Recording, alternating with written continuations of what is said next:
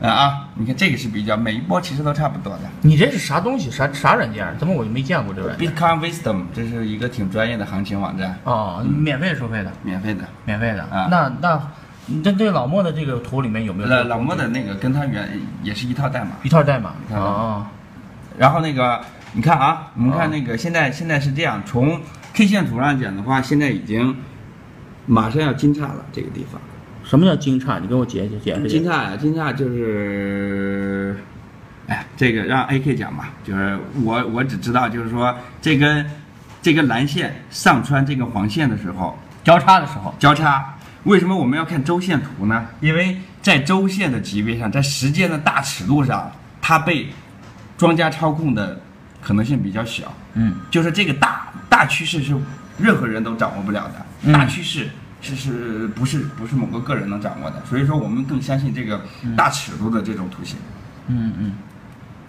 然然后这个呃，就是这边已经交叉了，交叉会这带啊是正在交叉，它还没有交叉完成。这个地方是说极有可能成功的金叉，这就是如果说这个这这个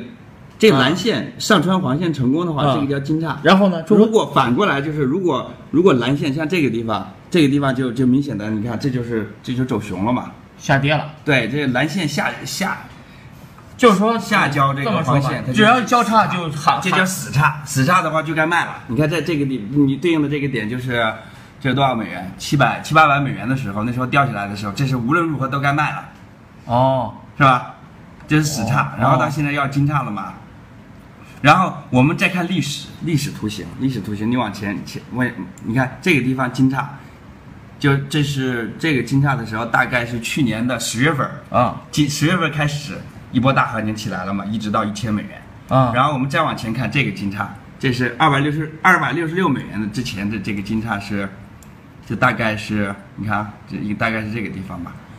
去年的一月份。时间就已经金叉了，嗯一直到四三四月份，嗯一波大行情起来了。嗯嗯我们在历史上每一波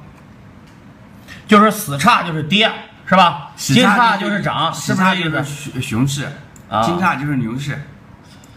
呃，对对对，就是你你对，你看这一波，每一波都是这一这一波金叉成功之后，这一波也是，这一波也是，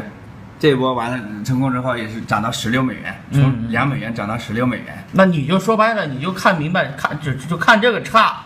看这个差，你就大数大约就分析出来这个上涨的趋势来了，是吧？呃这是而历史且而且你看那个，你看那个从历史上啊看这个比特币的大趋势哪儿啊你离远来看，这个大趋啊势它是向上的。但是大趋势中间有小小波段嘛，就是那啊个半年到一年，它有牛有牛市有熊市，熊市对吧？嗯，有横盘，对吧？嗯，所以说那个基本上大家看好比特币的人一致认为，如果这个金叉成功的话，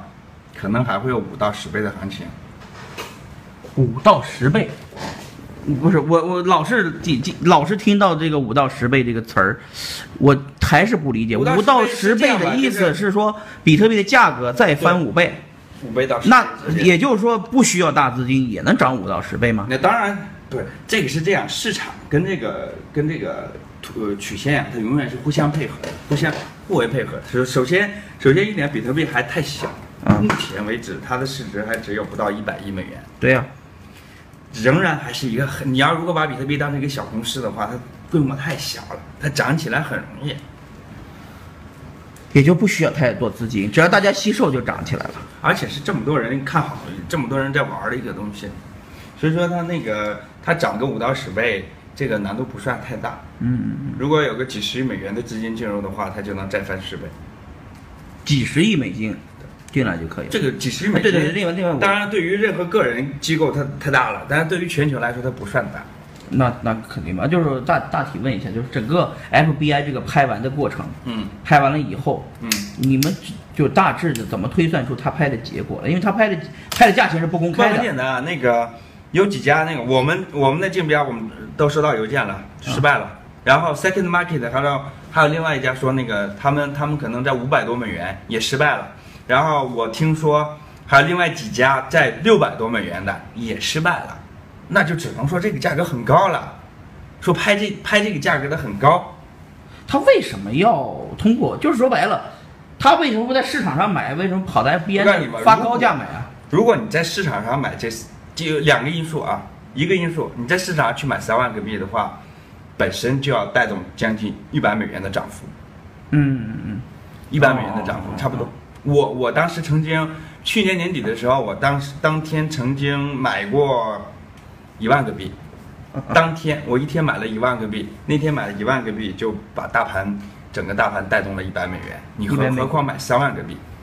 嗯嗯，当然了，你还有个就是说，如果说你是在下跌趋势中买这三万个币好买，对如果你在上涨趋势中，你很快就把大盘带得很高，你的成本会很高。对，所以这时候为什么为什么大家宁愿就是高价去拍这个币，是因为它即使是高价，也比它去市场收这三万个币成本要低，对，这是唯一的原因嗯。当然我们可能低估了，我们我们的价格才报的四百零四美元。我们也低估这个这个过程了。我们认为老外可能没这么嗯没这么想要这么这些比特币啊，我们就捡个漏，结果没没捡着。嗯报了四百块钱，你都 嗯不过不过不过，大这是大家大家那个一致一致决定的，一不致是我决定的我才参与了一百万人民币啊，啊， 呃，你们这个他们都想赌一下，反正就是，呃嗯万一没人要呢是吧没人要的话，就是扣掉百分之零点二五的手续费啊然后还有来回的汇率差，嗯，这样的话大概损失在百分之一左右，就是一万，就是没现在拍到也会花钱没没拍到，因为你还有那个汇率损失呢，啊，汇率损失汇率哦损失还有他们要收个百分之零点二五的手续费，一点二五手续费啊，这样算下来将近百分之一吧。千分之二十五啊，百分之一损失了。不过没事儿，你一共也你们筹了不多资金嘛，嗯，投了我们搬砖搬回来就行了嘛，反正 吧， 搬砖搬回来说不定还能赚点呢。 咱不知道啊，不知道，看看吧。嗯。嗯， 呃，然后就是，如果是行情上涨的情况下，更应该把币囤着，大家对。是吧？所以说那个我我跟大家说的说这个，首先是对挖矿感兴趣，然后我们把这个项目是成。你这个资金算是场外资金还是场内资金？我问一我下。目前我拿到的都是场外资金，没有人说是那个卖了币去投这个项目的啊对我一直说那个他从币上未必是赚的，从币上未必是赚的。啊，他还不如比方说囤币呢，怎么老我一直认为是币囤币是最靠谱的事情。嗯，还不如囤币。因为我们这这那个去年去年这都是都是都是都是那个例子。当然了，投资算力，在你专业的情况下是有可能赚的，但这个这个可能性我没法保证。呃对我嗯对投资人我从来不讲说那个我的收益有多好，我一定要告诉你说这个是有风险的。对，我们如果能承担这个风险，那我们可以搏一下这个收益，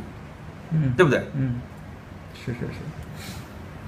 嘿，哎这两天，这两天呢，有及时推出来了好多的，那个就是平台推出了像鱼币宝、嗯、必胜币，呃，巨额的矿机理财，呃，比如说那个必胜币，就是各个平台推出的这个，它它的收益有一定的道理，因为它是借贷借出去的资金。哦我接个电话啊，嗯，接吧。喂，哎，好，我们给哎，自拍一下啊，那个。呃，最近推出来了好多的业务，比方说推出来了一个鱼币宝、火币网的鱼币宝，呃，推出来一个 OKCoin 的必胜币，推出来一个呃那个 GUA 的这个理财，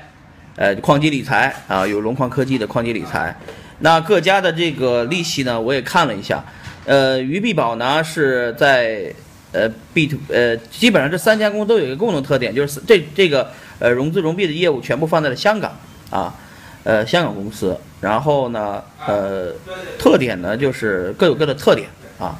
各有各的特点，利息呢也不一样啊，有的是呃浮动利息，有的是保本保息啊，有的是那个就是也接受莱特币的这个投资的，像必胜币就是接受莱特币的。比方说，我手上有莱特币的，这莱特币跌出翔了已经，然后呃呃没办法呀，那那就把莱特币就放在就是 OKCoin 上，呃借借给那些莱特币上面的借币的人，然后挣点莱特币的。